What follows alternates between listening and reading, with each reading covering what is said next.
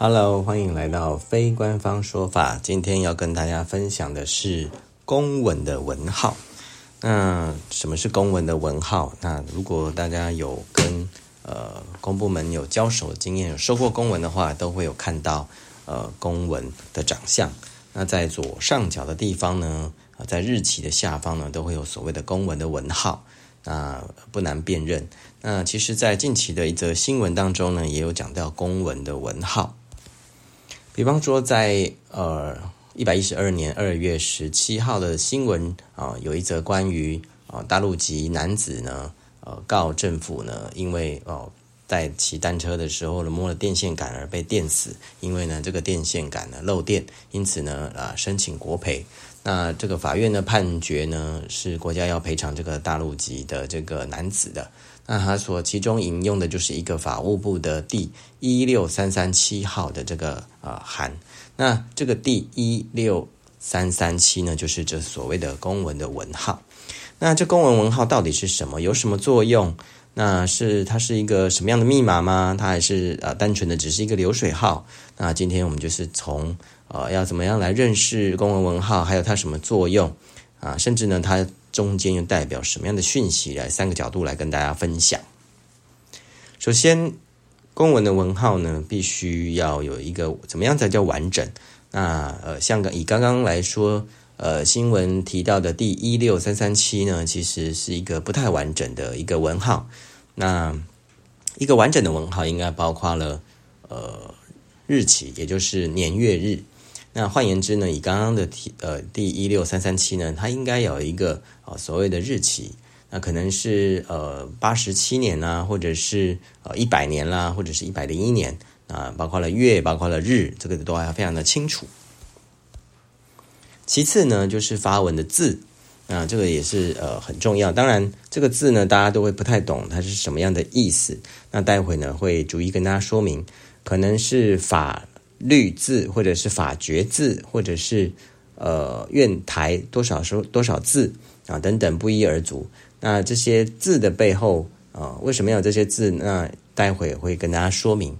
那接下来呢，就是第多少多少号，通通常就是这边写的会是阿拉伯数字。那呃，再总结一次，会有啊年月日，那以及它的字啊，以及第阿拉伯数字第几号。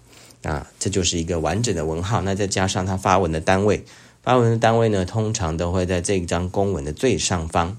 那可能是什么什么局，或者是什么什么处，或者是呃，比方说大家所熟知的呃花莲县政府，或者是南投县政府，那或者是呢司法院，或者是呢呃板桥市公所等等，不一而足。那发文的单位就会在这个公文的最上方啊，大家可以清楚的看到。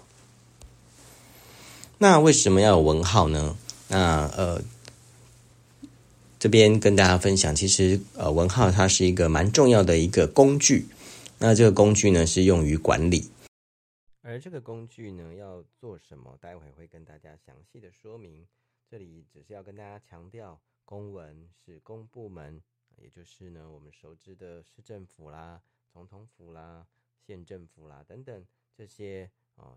公部门要跟对外沟通很重要的方式，而真正的这个市府呢，它在法律上叫做法人。那其实这个法人呢，看不到也摸不着，大家所看到的都是呢，呃，公部门里面的人跟公部门的建筑物，但实际上它在法律层面上，它啊、是一个看不见摸不着的一个抽象的一个人格。那跟我们一般所肉眼所以看得到的你我他。啊，都是人，这是很不一样的。那可是这个看不见摸不着的这个呃法人格呢，他要对外讲话的时候呢，呃，就会以这个公文的方式来呈现。他呃，就是透过我们的呃这些职员啊，不管他是约聘的也好，正式的职员也好，他透过这些呃他的职员来对外来沟通。那可能是发布一些命令，可能是发布一些新闻，可能是。呃，做一些业务上的一些联系，那发文的对象除了一般的民众之外，他也有可能会发给其他的公部门做一些沟通，甚至呢也包括了一些民间的团体。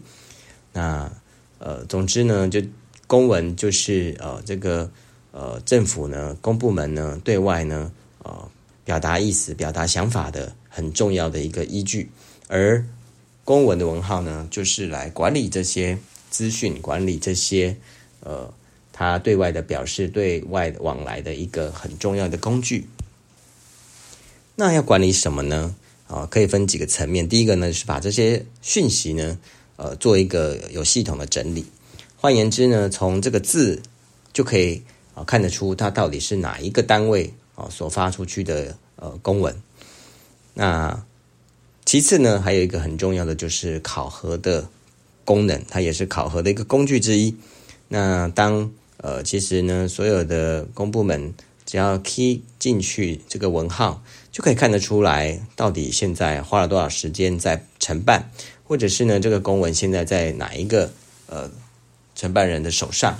那呃，如同之前在别的集数有跟大家分享过啊，其实公文呢要能够呃盖出去呢，可能会经过三个关、四个关，甚至二十个二十个关都有可能。那透过呢呃这个公文号可以看得出来，到底现在。啊，这个公文是在哪一个流程上面卡住了？哦，他到底办了多久？那甚至呢，到底收到了没有？等等，都可以在这个状态中可以看得出来。那因此呢，公文文号它就是一个呃，把公部门这些讯息往来做一个很有效管理的呃工具之一。那因此呢，呃，对于一般民众来说，呃，这个文号呢，呃。虽然是公部门自己内部管理要用，可是呢，呃，当民众要跟这个公部门沟通的时候呢，这个文号也相对的变得有点重要，因为啊，就是这是让公部门能够啊理解，很快理解，很快能够查到，很快能够进入状况的一种方式。那这边打一个比方，呃，其实呃比较资深一点的听众可能都明白啊，要跟电脑沟通呢。呃，就是必须呢，早期的时候必须学会一些啊，城市的语言、城市的码啊。那当然，现在近期的电脑已经哦不太哦需要，或者是呢可以有更简便的方式，但呢也可以把这个公部门理解成是一个老式的电脑，它必须哦用这种看似好像不是很能够了解的一种语言方式来跟他沟通。那因此呢，呃。在座大家，如果未来跟公部门呃沟通的时候，如果你可以说出呃正确的文号，那他可以很快的可以查询到，或者是明白你所说的啊到底是什么。那其实也不包括公文，其实包括了令，呃，也就是呃公部门所颁布的一些命令也好，或者是规定也好，其实它都有相对应的文号可以看得出来。那但新闻稿可能就没有。那除此之外，绝大部分的呃公文书其实都会有一个文号在。那至于呢，呃，这边提到的呃字，为什么会有这些奇奇怪怪的字？刚刚提到有好多种。那呃，其实这个单位呢是什么样的单位？它呃就会跟它这个字呢会有一定的一个联动关系。比方说社会局的。公文呢，可能在一个字上面呢，就会有一个“社”字，社会的“社”。那劳动局呃所发的公文呢，可能在这个字上面，它就有可能会有一个“劳”劳这个字，那就代表劳动局或劳动部所发的公文。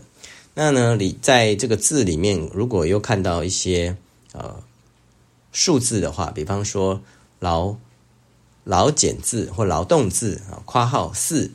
的时候呢，啊，很可能就是这个四是它内部的一个分工，可能是第四科或者是第四组等等不一而足。那其实这个字呢，有时候可以看得出来，这个呃承办的单位大概是会是谁，或者是大概会是在哪个单位啊负责的。所以因此呢，刚刚所以才提到说，这个字呢，如果能够完整的呈现出来，也可以比较能够明白啊，这是啊让。呃，跟你对口的公部门的人，可以很快、很精确的可以查到到底是啊、怎么一回事。那另外呢，还有一个很常见的就是啊、呃、府授字，呃府的话可能就是呃台中市政府或者是高雄市政府。那授呢就是授权的意思。那换言之呢，当有这个府授字的时候，呃表示呢这并不是呃市政府这个层级所发的文，很可能是他。啊，被他授权的呃第一级单位或者甚至是第二级单位他所发的公文，什么意思呢？白话来说，啊，当你收到某某啊市府所发的公文，真的就是市府本身所发的吗？不代表，不不一定，不尽然。那有可能是他哦辖下的，可能是社会局也好，可能是什么什么样的单位也好。可是呢，他因为得到了授权，所以他可以呢直接用台北市政府还台中市政府的名义来发这个公文。否则一般来说，他应该照理要用自己啊机关的名称来发这个公文。那他是劳劳动局，他就应该用啊台北市劳动局。或者是高雄市劳动局的名义把这个公文完成，可是呢，在啊当有被授权的时候，这个单位他就可以去用呃授权单位给他的这个名衔，那也就是说，呃台中市交通局他就可以用台中市政府的名义啊把这个公文完成啊，并并且呢做寄发的动作。那讲到这边啊，公文文号的一个玄妙就在这里。那喜欢的话，请帮我按赞、订阅、加分享，谢谢你的聆听。